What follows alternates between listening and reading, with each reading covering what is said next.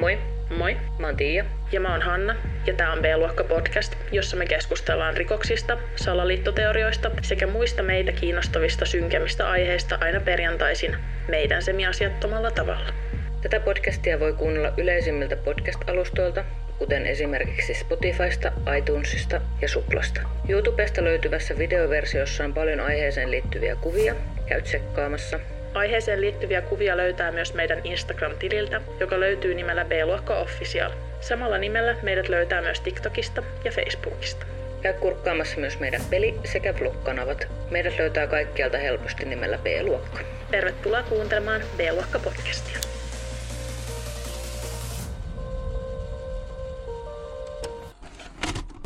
Tervetuloa kolmannelle kaudelle. Täällä ollaan pitkän pitkän kesäloman jälkeen tekemässä teille taas uutta sisältöä tänne podcastiin. Kiva, jos olette palannut sieltä, tai olette kuunnellut meitä aikaisemminkin ja nyt kuuntelette taas.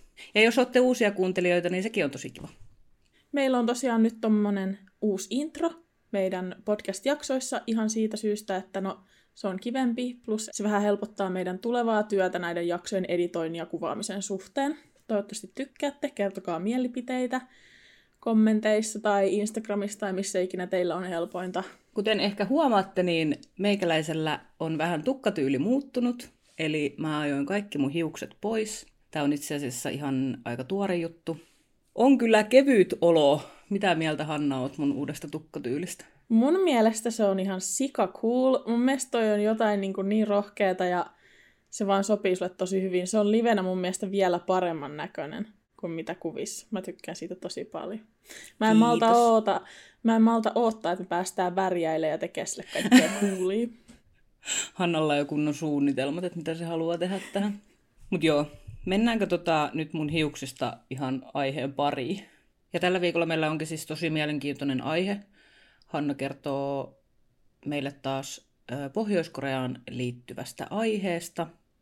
Niin mä vähän kattelin sitä kässäriä, niin tää on kyllä oikeasti tosi mielenkiintoinen aihe.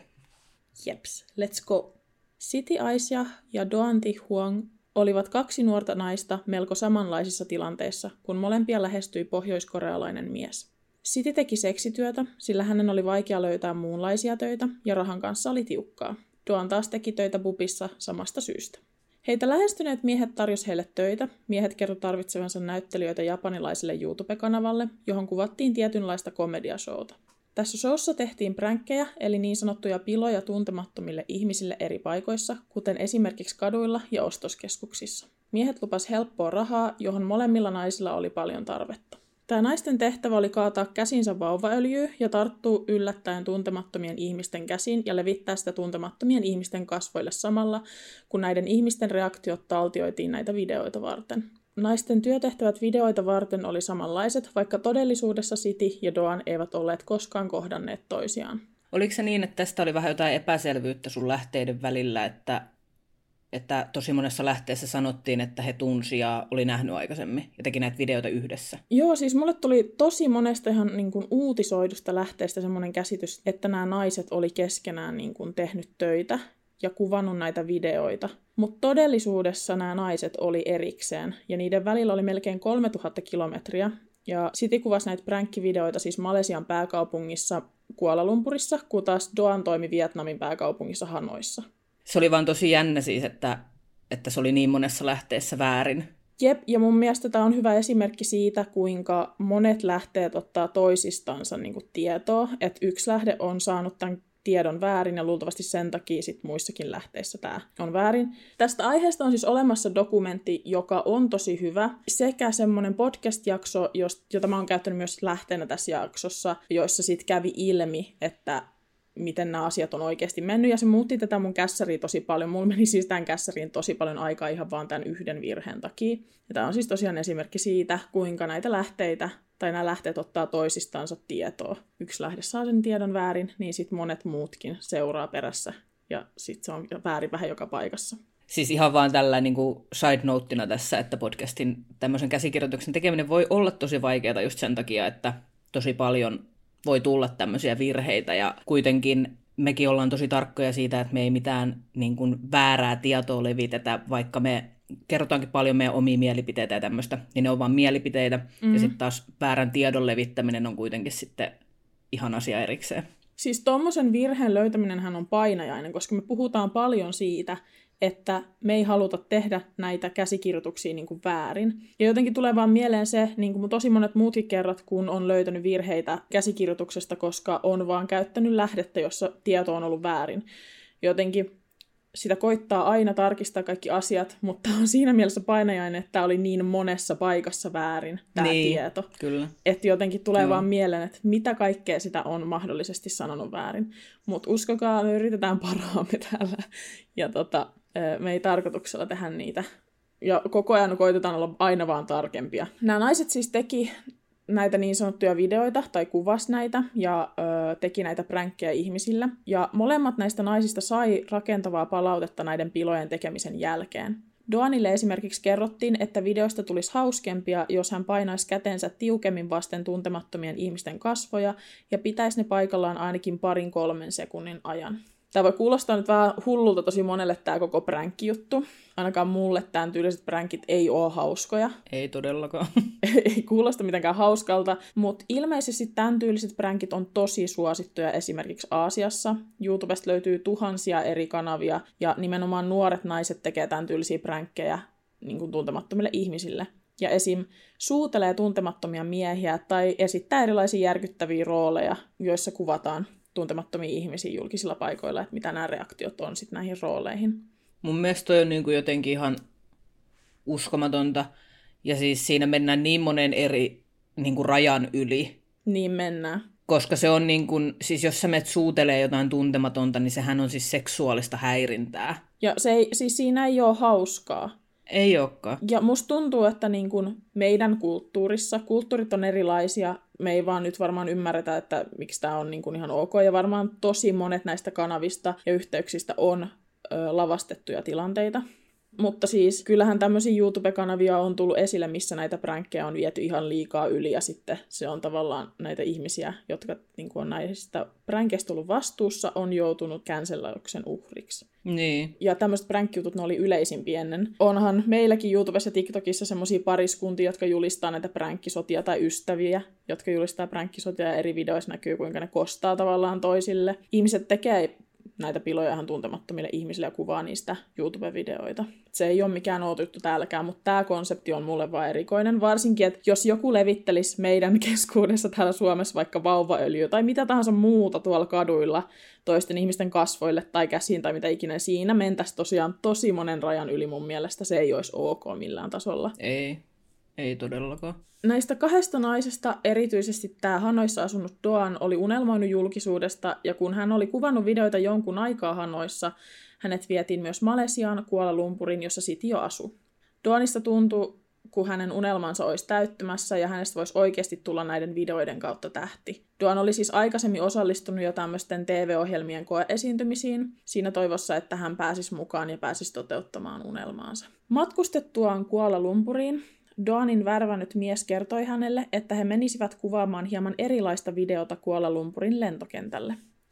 Mies kertoi, että sen sijaan, että Doan suorittaisi jekkua yksin, hänen kanssaan tulisi työskentelemään kaksi muuta näyttelijää. Toinen näyttelijöistä tulisi olemaan Doanin lailla nuori nainen, eli tämä City, ja toinen olisi isompi kokoinen kaljumies. Tämän isompi kokoisen kaljun miehen oli kuulemma tarkoitus näytellä erityisen hankalaa ja kutettavaa. Mä kuuntelin tätä jaksoa varten siis sen podcast-jakson, johon löytyy linkki tämän jakson tiedoista. Tiedoista löytää aina siis kaikki lähteet ja muut linkit. Jos haluatte tietää lisää yksityiskohtia näistä jaksoista, niin kannattaa todellakin mennä kuuntelemaan. Nämä on usein tämmöisiä vähän tiivistettyjä versioita, missä me kerrotaan, mikä meidän mielestä on tärkeää näiden jaksojen kannalta. Mutta tietoahan löytyy tosi paljon enemmän. Joka tapauksessa tässä podcastissa otettiin puheeksi se, kuinka tämmöisten pilojen tekeminen lentokentillä on jo ajatuksena todella surkea. Ja mä oon siis aivan samaa mieltä, mulle tuli se sama mieleen, että lentokentoilla on kuulemma tosi haastavaa saada esimerkiksi lupia minkään niin kuin isompien tuotantojen kuvaamiseen.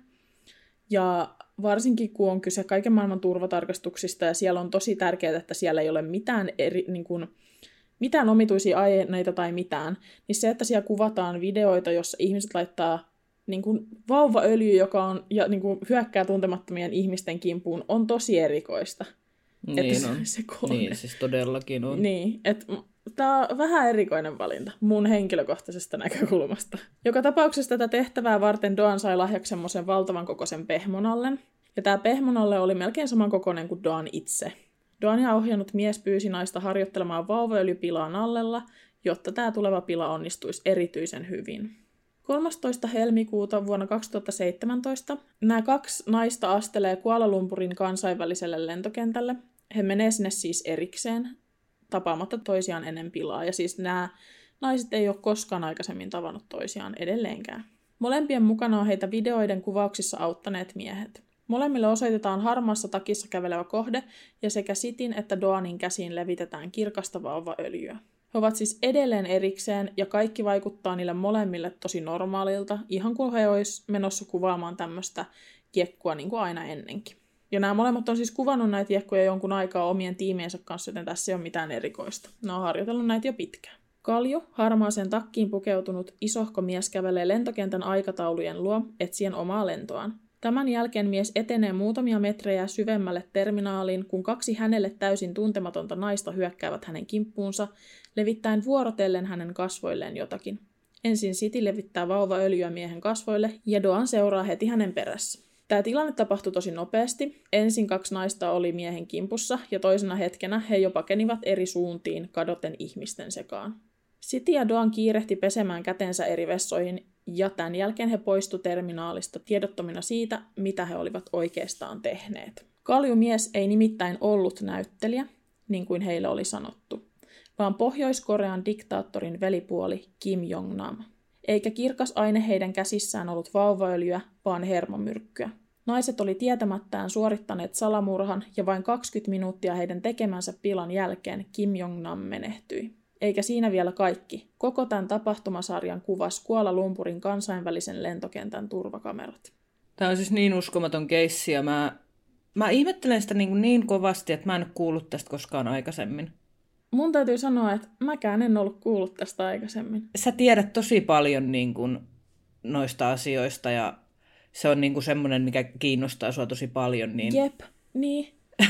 Oikeasti mulla ei ollut mitään tietoa tästä. Silloin kun mä tein tätä taustatyötä tätä, tätä jaksoa varten, niin tuli muutamia kohtia, missä mä niin huomasin, että mä oon ehkä kuullut tästä jossain, mutta mä en ole yhdistänyt tätä asiaa yhtään mihinkään. Ja siis, kun tästä etsii lisätietoa, niin täytyy sanoa, että tämä on ihan vähän kiven takana. Että mä en ihmettele, että mä en ole niinku huomannut tätä. Että jotenkin tuntuu, että ehkä tässäkin on semmoinen, että tämä kyllä löytää. Tämä ei ole niinku se Michael Jackson juttu, että sä et oikeasti löydä mitään. mutta siis, että tämä on vähän silleen, että vähän pitää, sun pitää vähän tietää, että sä haet nimenomaan tästä keissistä niinku asiaa. Mä törmäsin tähän ihan sattumalta. Kun tämä on kuitenkin keissi, mikä on tapahtunut vuonna 2017, Eli siitä ei ole oikeasti edes hirveän pitkä aika. Siis joo, tämä on siis tapahtunut ihan äskettä jotenkin tuntuu, koska siitä ei ole pitkäaikaisesti tästä tapahtumasta eteenpäin, niin tuli tämä koko pandemia. tämä pandemia on niin kuin jotenkin aika erikseen. Tämä on niin kuin ollut tämmöinen sumussa kuljettu. Niin, niin no, jep. jotenkin ei tiedä, ei tiedä, miten aika on edes silloin, sinä aikana niin kuin määriytynyt kellekin. Tämän jakson otsikosta olette voinut siis tosiaan päätellä, että nämä keskustellaan jälleen kerran Pohjois-Koreaan liittyvästä aiheesta. Meillä on jo yksi iso jakso, jossa me puhutaan Pohjois-Koreasta noin yleisesti, eli me keskustellaan vähän siitä, millaista Pohjois-Koreassa voi olla. Kannattaa käydä kuuntelemassa se vaikka tämän jakson jälkeen. Siitä saa vähän semmoista tuntua tähän massiivisen aiheeseen, joka on siis Pohjois-Korea. Tämä on nyt kuitenkin vähän erillinen jakso siinä mielessä, että nämä tapahtumat sijoittuu suurimmaksi osaksi Kuala Lumpuriin, mutta me dipataan ihan kevyesti varpaita Pohjois-Korean politiikkaan, jotta me voidaan ymmärtää vähän sitä, että minkä takia joku haluaisi mahdollisesti salamurhata Pohjois-Korean diktaattorin, eli Kim Jong-unin veljen. Täytyy tässä kohtaa sanoa disclaimeri tähän tässä on nyt nämä kaksi nimeä, Kim Jong-un ja Kim Jong-nam. Koittakaa muistaa, että toinen on lopusta un ja toinen on nam. Mä yritän vähän silleen selventää aina, kenestä mä puhun. Nämä voi sekoittaa, jollei oikeasti ole näiden nimien kanssa niin kuin hirveästi joutunut pelaamaan aikaisemmin. Niin, eli kannattaa siis aika tarkkaan kuunnella just nämä nimet, että ei mene sitten henkilöt sekaisin. Pohjois-Korea pidetään laajalti suljettuna kommunistisena valtiona, jossa on selkeitä monarkian piirteitä. Maan tärkeimpänä tavoitteena on alusta asti ollut omavaraisuus. Kommunismi voi näyttää tosi eriltä riippuen siitä, miten sitä toteutetaan, mutta kommunismin periaatteena on siis tosi yksinkertaistetusti se, että kaikki jaetaan tasapuolisesti kansan kesken ja jokainen tekee tasavertaisesti jotain yhteiskunnan eteen. Pohjois-Koreasta aate ilmenee muun muassa niin, että maassa kukaan yksittäinen henkilö ei omista mitään. Valtio antaa kansalaisille käyttöön asuntoja ja ihmiset työskentelee valtiolle. Kaikki on valtion omistamaa ja valtio voi milloin vaan antaa ja ottaa ihmisiltä pois mitä tahansa. Siltä varalta, että joku ei tiedä Pohjois-Koreasta juuri mitään ja ei ole kuunnellut sitä meidän aikaisempaa jaksoa, Pohjois-Korean valtio ei anna kansalaisille tarpeeksi asioita, jotta he pystyisivät elämään kunnollista elämää. Suurin osa Pohjois-Korean kansalaisista elää köyhyydessä ja maassa vallitsee jatkuva nälänhätä. Siellä siis ihmiset kuolee nälkään. Tämän lisäksi Pohjois-Koreassa ei suurimmaksi osaksi ole sähköjä, ainoastaan pääkaupungin eliitillä on käytössään jatkuvasti sähköä. Käykää tosiaan kuuntelemassa se aikaisempi jakso, ja siellä lähteissä on myös paljon tietoa, mitä voi käydä kuuntelemassa ja ihmettelemässä tämän maan suhteen. Tosi erilaista elämää eletään siellä, siis täysin erilaista kuin mitä meillä täällä. Mä tosiaan mainitsin sitä monarkiasta, ja nämä selkeät monarkian piirteet tulee siitä, että Pohjois-Korea on sen perustamisesta asti hallinnut sama Kimin suku, jossa tämän vallan on myös ollut alun perin tarkoitus siirtyä isältä vanhimmalle pojalle.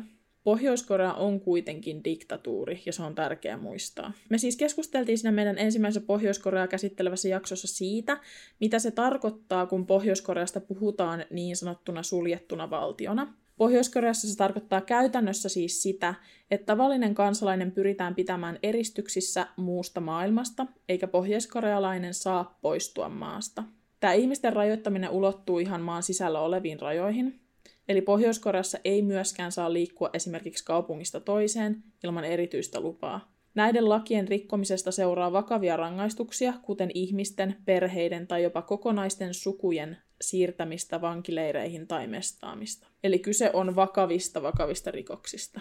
Kun puhutaan Kim Jong-namin salamurhasta, ensimmäinen ja vahvin epäily tietysti siitä, kuka hänet on voinut haluta hengiltä, on Pohjois-Korean tämänhetkinen diktaattori Kim Jong-un, eli hänen veljensä kun me ollaan saatu kaikki tämä poliittinen selittely suurimmaksi osaksi pois alta, voidaan alkaa listaamaan mahdollisia syitä sille, että miksi Kim Jong-un on mahdollisesti tämän murhan takana. Alun perinhän tarkoitus on ollut se tosiaan, että tämä valta siirtyy isältä vanhimmalle pojalle. Mutta Kim Jong-un on itse asiassa näistä sisaruksista nuorin, ja näin ollen vallan ei alun perin pitänyt siirtyä hänelle vaan vanhimmalle veljelle eli tälle salamurhatulle Kim Jong-namille.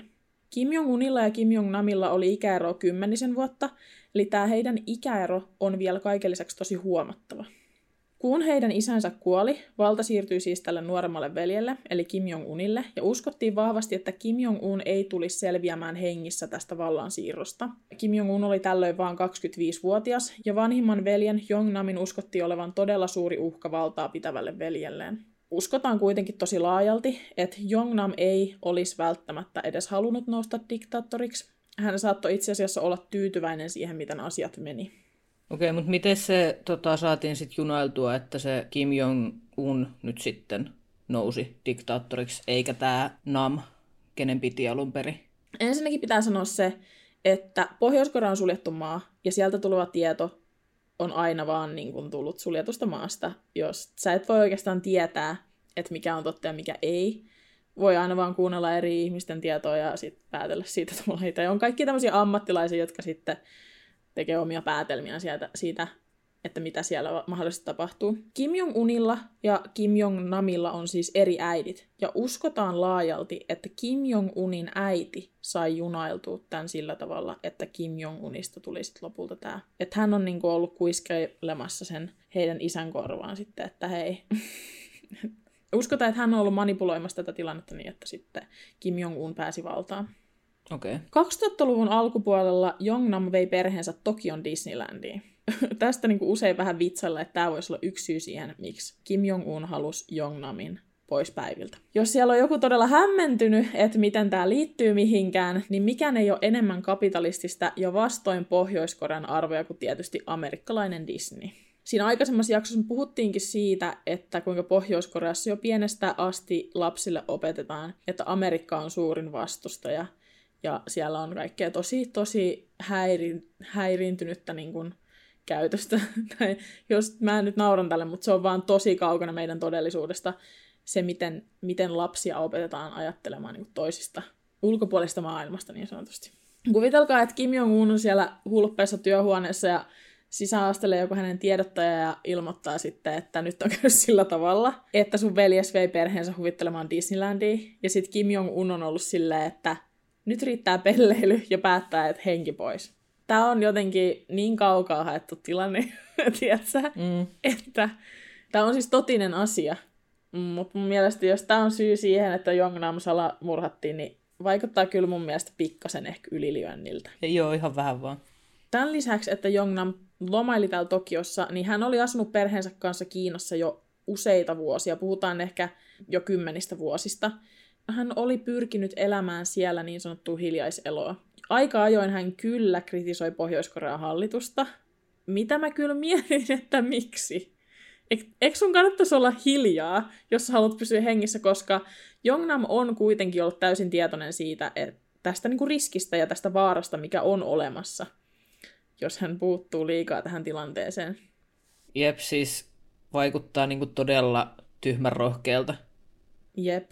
Mutta toisaalta mä voin myös ymmärtää sen, että miksi hän on kritisoinut tätä hallitusta ja tätä maata ja niiden tapoja. Hän on asunut sieltä kuitenkin poissa jo useita vuosia, ja voi olla, että hän on kokenut olevansa turvassa, vaikka häntä on yritetty salamurhata aikaisemminkin Pohjois-Korean toimesta, mutta siinä ei ole vaan onnistuttu. Tämä on se ainoa kerta, milloin se niin nyt sitten onnistui tietysti, kun me puhutaan tästä.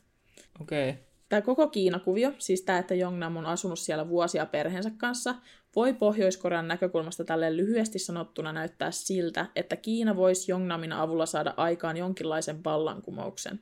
Hän on kuitenkin tämä oikea perillinen tähän diktatuuriin tai diktaattorin paikalle. Ja Korean niemimaa on tunnetusti todella haluttua tavaraa. Se, että Kiina haluaisi oman palansa tätä kakkua, ei periaatteessa ole kaukaa haettu ja ei olekaan, koska hän, ne on yrittänyt aikaisemminkin historiassa saavuttaa näitä samoja asioita. Jongnam on kuitenkin ihan julkisesti ilmassu useaan otteeseen, että tämmöinen toiminta ei häntä kiinnosta ja hän haluaa olla vain rauhassa. Mutta se on tosi jännä, että miksi lähtee kritisoimaan sit Pohjois-Koreaa, jos sun oikeasti niin kun tarkoitus on vain se, että sä haluat olla vain rauhassa.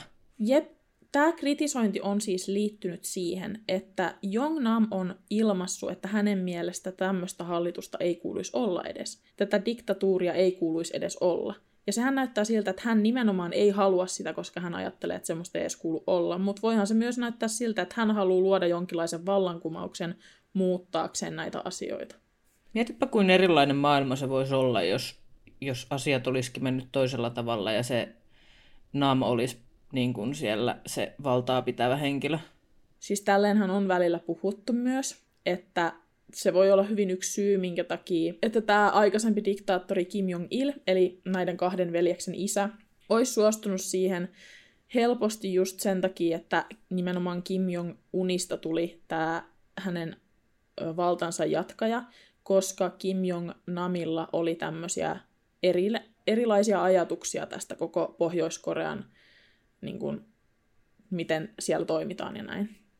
Että ehkä hän ei niin kuin, luottanut sitten tähän vanhempaan poikaansa tästä syystä, mutta me ei voida sitä tietenkään Niin, mutta se, sehän kuulostaa siis tosi niin kuin, järkevältä syyltä. Jep, niinpä. Koska eipä se, eipä se isä juuri parempi ollut kuin poikansakaan. No, sen po- toi on kyllä, to- ei ollut. Me ei niissä, missään nimessä lähetä nyt vel- vertaisen näitä diktaattoreja. Mutta siis Kim Jong-unilla on selvästi tapa ihan monestakin eri syystä, no ei sen syytä ikinä tarvita, mutta siihen nyt voi listaa syitä, minkä takia hän on siis tähän mennessä jo ennen tätä veljään murhannut monia muitakin ihmisiä, koska hän on niin epäluulonen. Vaikuttaa nyt kuitenkin siltä, että Kim Jong-nam on yrittänyt kaikin tavoin ilmasta haluavansa elää rauhassa perheensä kanssa tavallisempaa elämää. Ja tämä on ihan uskottavaa. Hän on kuitenkin vuosia ollut tässä tämmöisessä niin sanotussa tavallisessa ympäristössä, jos vertaa niin Pohjois-Koreaan, ja elänyt siellä perheensä kanssa. Miksi hän haluaisi mennä takaisin sinne? Mun mielestä ihan ymmärrettävää.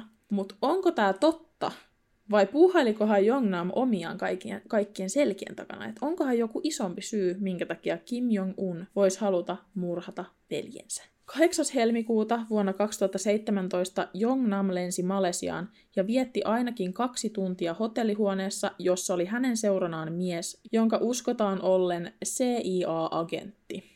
Ja vain muutama päivä myöhemmin hänet siis salamurhattiin. Malesian poliisille selvisi, että Jongnam oli siirtänyt luultavasti täällä hotellihuoneessa hänen kannettavalta tietokoneeltaan tiedostoja USB-tikulle.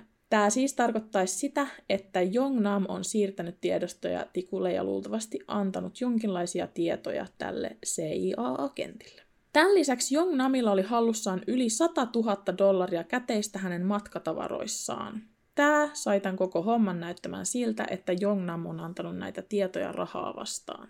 Nyt täytyy sanoa, että tämä koko CIA-agenttihomma on tavallaan pelkkää spekulointia, vaikkakin tästä puhutaan todella, todella paljon eri lähteissä. On siis mahdotonta tietää, että mikä tämän salamurhan loppupeleissä on triggeröinyt ja kenen kanssa hän oikeasti oli täällä hotellihuoneessa. Tosiaan syitä tähän salamurha voi olla monia, että miksi Kim Jong-un haluaisi salamurhata veljensä, mutta kaikkein yksinkertaisimmillaan moni on sitä mieltä, että syy siihen, miksi Jongnam murhattiin on, että Kim Jong-un halusi vaan osoittaa, että hän pystyi tekemään niin. Niin, se voi hyvinkin olla mahdollista, että siinä on vaan tämmöinen, että näytetään, että jos sä teet jotain, niin sulle käy näin. Niissä hänen valtansa alkuajoissa oli kuitenkin niin paljon painetta, ja monet usko, ja hän varmasti tiesi sen, että monet usko, että hänet tultaisi syrjäyttämään hänen isoveljensä puolelta. Niin voi olla, että sekin on hyvä syy sille, että minkä takia hän halusi näyttää, että hän voi tehdä näin. Mm. Että hän on vahvempi niistä kahdesta. Plus, että hän teki sen niin julkisesti. Mun täytyy nyt muistuttaa vielä, että tämän lentokentän turvakamerat kuvastan kaiken. Ja tämä kaikki on nähtävillä meidän kaikkien nähtävillä. Me voidaan nyt katsoa se.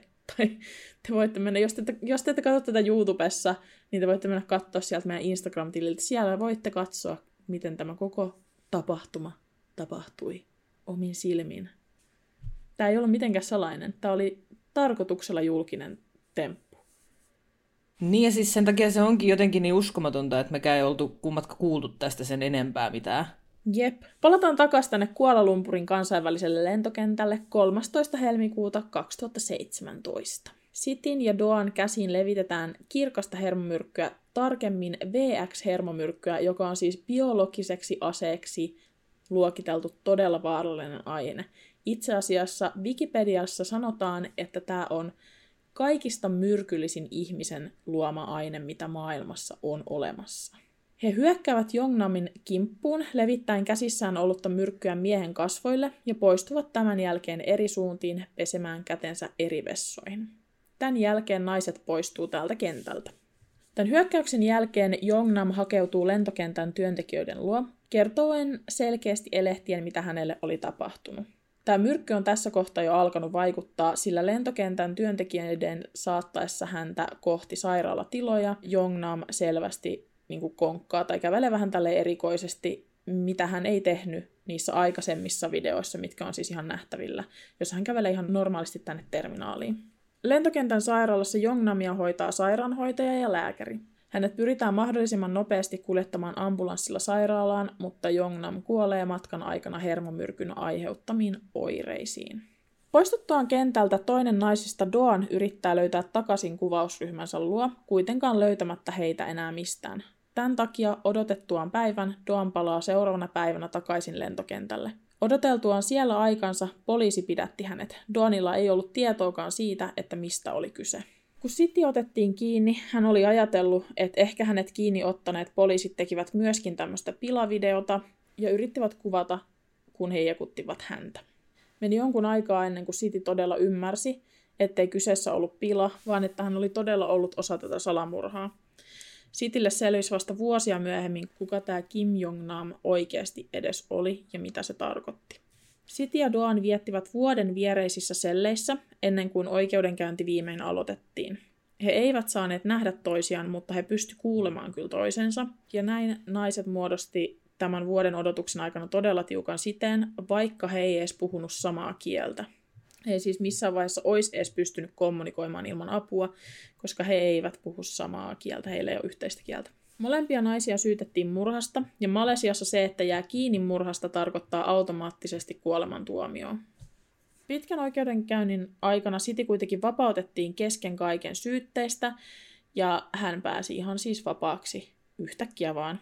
Tämä johtui siis siitä, että Siti oli alun perin indonesialainen, ja Indonesian hallitus oli painostanut Malesiaa päästämään selvästi syyttömän naisen vapaaksi. Duan taas oli alun perin vietnamilainen, ja Vietnamilla oli suhteita Pohjois-Korean kanssa, jonka takia maa ei puuttunut Duanin oikeudenkäyntiin millään tavalla. Duanille kuitenkin annettiin mahdollisuus selvitä pienemmillä seuraamuksilla, ja hän sai tuomion ainoastaan harmin tuottamisesta. Hänet palautettiin lopulta takaisin Vietnamiin. Näiden tapahtumien aikaan Kuala Lumpurin lentokentällä oli tiettävästi yhteensä kahdeksan pohjoiskorealaista miestä. Heti tämän hyökkäyksen jälkeen nämä pohjoiskorealaiset vaihtovaatteensa ja pohjoiskorealaisen lentoyhtiön työntekijät auttoi heidät pakenemaan paikalta.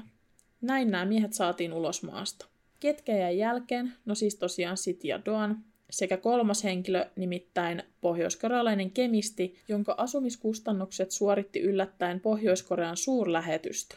Tämän kemistin asuintilat ja laboratoria tutkittiin, mutta ei tiedetä, onko hänen halustaan löydetty mitään asian liittyvää. Itse asiassa mä en tiedä, ketä tämä yllättää, mutta Malesian poliisia ei ole tuntunut hirveästi kiinnostavan, että miten tämä hermomyrkky on ollut mahdollista saada maahan tai maan kansainväliselle lentokentälle. On tämmöisiä niin kuin, biologisia aseita ja semmoinen lista, josta on mä, niin kuin ihan sovittu kansainvälisesti silleen niin kuin kaikki kaikkialla maailmassa näitä ei saa olla niin kuin, kenenkään halussa ilman erityistä syytä sille. Briteissä on esimerkiksi tämmöinen yksi paikka, missä näitä tämmöisiä aineita tai tämmöisiä myrkkyjä käsitellään. Se on tämmöinen laboratorio, suljettu laboratorio, jossa niitä käsitellään sen takia, että siellä pystyttäisiin luomaan vasta-aineita näille myrkyille.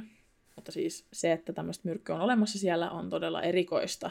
Se ei todellakaan ole laillista.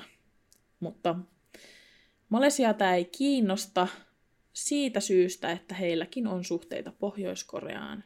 Itse asiassa tämän koko tapahtuman jälkeen Malesia on ihan ystävällisin käsin vastaanottanut Kim Jong-unin, jos hänellä on ollut jotain tarpe- tarvetta liikkua paikasta toiseen ja käyttää jotain maata turvallisena kohteena tai mitä ikinä. Joten senmosta, senmosta. Hyvä veliverkosto. Jep. Monet varmaan miettii, että kuinka on mahdollista, että tämä hermomyrkky tappo 20 minuutissa Jongnamin, mutta nämä tytöt selvis elossa, vaikka sitä myrkkyä oli molempien käsissä. Käsien iho on siis niin paljon paksumpaa ja niin paljon rasvasempaa, että jos sen myrkyn pesee pois 15 minuutin sisällä siitä, kun on ollut kosketuksissa siihen, niin henkilö mitä todennäköisimmin selviää. Että sillä ei pitäisi olla mitään vaikutusta. Kasvojen ja tarkemmin silmien ympärillä oleva iho on taas huomattavasti ohuempaa ja tämän lisäksi, jos myrkky joutuu henkilön silmiin, se on siis varmasti tappavaa. Niin ja miettii siis muutenkin limakalvot, tässä on kaikki suun limakalvot ja nenän limakalvot lähellä ja kaikki. Että... Jep. On siis tullut vähän semmoinen käsitys tästä Malis- Malesian tämän asian tutkinnasta ja muuta, että on selkeää, että he ei ole ottanut tätä hirveän tosissaan ja tätä ei ole tutkittu kunnolla, ei ainakaan sen tiedon perusteella, mitä meillä on. Tässä on tämä tapaus nyt kaiken kaikkiaan. Ja tästä tapauksesta on paljon spekulointia siinä mielessä, että monille varmaan, jotka kuulee tämän tapauksen tälleen, voi tulla ekana mieleen, että nämä naiset valehtelee. Et monet ajattelee, että he ovat jo olleet tietoisia siitä, mitä he ovat menossa tekemään. Koska tämä on vähän erikoinen, erikoinen juttu. Ja toinen on se, että tämmöisiä japanilaisia tai tämmöistä YouTube-kanavaa ei ole siis olemassa ja näitä videoita ei ikinä kuvattu. Eli näitä videoita ei ole olemassakaan. He on siis olettanut, että he kuvaa tämmöistä showta, joka julkaistaan myöhemmin. Näin mä oon käsittänyt. Täytyy sanoa sen verran, että tämä tämmöinen spekulointi siitä, että onko tämä, onko tämä totta vai ei, siis se on saanut alkunsa siitä oikeudenkäynnistä, jossa näitä naisia vastaan käytettiin sitä, että he olisivat tiennyt etukäteen jo näistä tapahtumista. Mä ajattelin, että voitaisiin vähän keskustella tästä asiasta tähän loppuun, että mikä fiilis sulle tuli tästä keissistä, että tuliko sulle esimerkiksi sellaista oloa, että ne vois olla siis oikeasti syyllisiä? No ei itse asiassa kyllä tullut, koska kun tietää, mitä kaikkea siellä Pohjois-Koreassa oikeasti tapahtuu, tai se tieto, mitä meillä nyt on siitä, mitä siellä tapahtuu, on niin äm, uskomatonta. Ja siellä tapahtuu niin kuin todella hirveitä asioita. Ja ihmisten manipulointi, jos sä oot hyvä siinä, niin se on helvetin helppoa. Ja nämä naiset on ollut oletettavasti aika nuoria. Parikymppisiä. Mahdollisesti aika naiveja vielä. Ja sitten siinä on myös se, että he on halunnut päästä julkisuuteen. Sitten kun siihen lisätään vielä se, että tämmöiset videot on Aasiassa tosi yleisiä, just tämän kaltaiset pränkkivideot, mihin, mitä hekin niin luuli tekevänsä, niin mä uskon täysin, että nämä naiset oli syyttömiä eikä ne tiennyt ollenkaan, että mitä ne oli tekemässä. Jep. Mä oon siis sun kanssa ihan samaa mieltä. Mä oon siis sitä mieltä, että he ei ole oikeasti rehellisesti tiennyt. Ja siihen on monta syytä, minkä takia ois, on vaan niin kuin järjetöntä, että olisi informoitu tämmöisiä naisia, jotka ei liity asiaan mitenkään tämmöisistä tapahtumista. Yksi esimerkki on se, että kyse on kuitenkin Pohjois-Koreasta ja miten voidaan olettaa, että kaksi nuorta naista pitää tämmöisen tiedon itsellään ja vaan suostuu tämmöiseen tekoon? Niinpä. Vaikka olisikin jotain agentteja tai mitä ikinä, niin silti he ei ole pohjoiskorealaisia. Se on ihan selvää, että he ei ole pohjoiskorealaisia. Niin. Ja tämmöisen tapahtuman, niin kun, jotta tämmöinen tapahtumasarja niin kun saadaan aikaiseksi, niin on vaan järkevää, että nämä naiset on ollut tiedottomia. Koska niistä valvontakameroiden kuvista näkee jo selvästi, tai sitä videosta näkee selvästi, että he eivät, heillä ei ole mitään hajuakaan, että he ovat menossa niin tekemään jotain tällaista. Ja kun he olisivat menossa tosiaan kuvaamaan pränkkivideoa, siellä he sutii hiuksiansa ja niille tärkeämpää on se, että tulee näyttämään hyvältä. Tällä Duanilla on muun muassa semmoinen paita, jos, joka on tullut julkisuuteen, jossa lukee isolla LOL. Hän on menossa kuvaamaan pränkkisouta. Niin. Se on niin, niin selvää. Ja näitä naisia hyväksikäytettiin tosi rajusti tässä tilanteessa ja heidän niin kuin, asemaansa yhteiskunnassa. Ja totta kai siitäkin on ollut hyötyä, että he ei ole voinut keskustella toistensa kanssa etukäteen. Niinpä.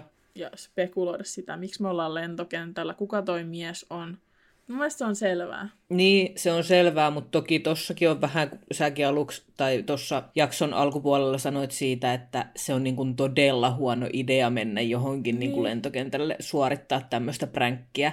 Niin se mua ehkä vähän mietityttää, että miten nämä naiset ei ole niin kuin, eikö ne ole kyseenalaistanut tätä mitenkään, eikö ne ole ajatellut, mutta siinä on just se, että kun mehän ei voida tietää, me ei voida myöskään tietää tavallaan sitä, että mikä heidän käsitys on vaikka lentokentistä ja maailmasta ylipäätänsä. Mulla ja sulla on semmoinen käsitys, koska vaikka sä et ole ikinä edes matkustanut lentokoneella ja se on sun mielestä tosi outo ajatus, mutta jossain toisessa paikassa se ei ole välttämättä mm. ihmisten tiedossa. Ja toisaalta tässäkin tapauksessa, niin kuin monessa niin kuin media-alan tapauksessa, niin sä et oikeastaan tiedä, mitä tapahtuu niin kuin jossain kuvauksissa ennen kuin sä meet niihin. Ja kaikki kuvaukset voi olla vähän erilaisia.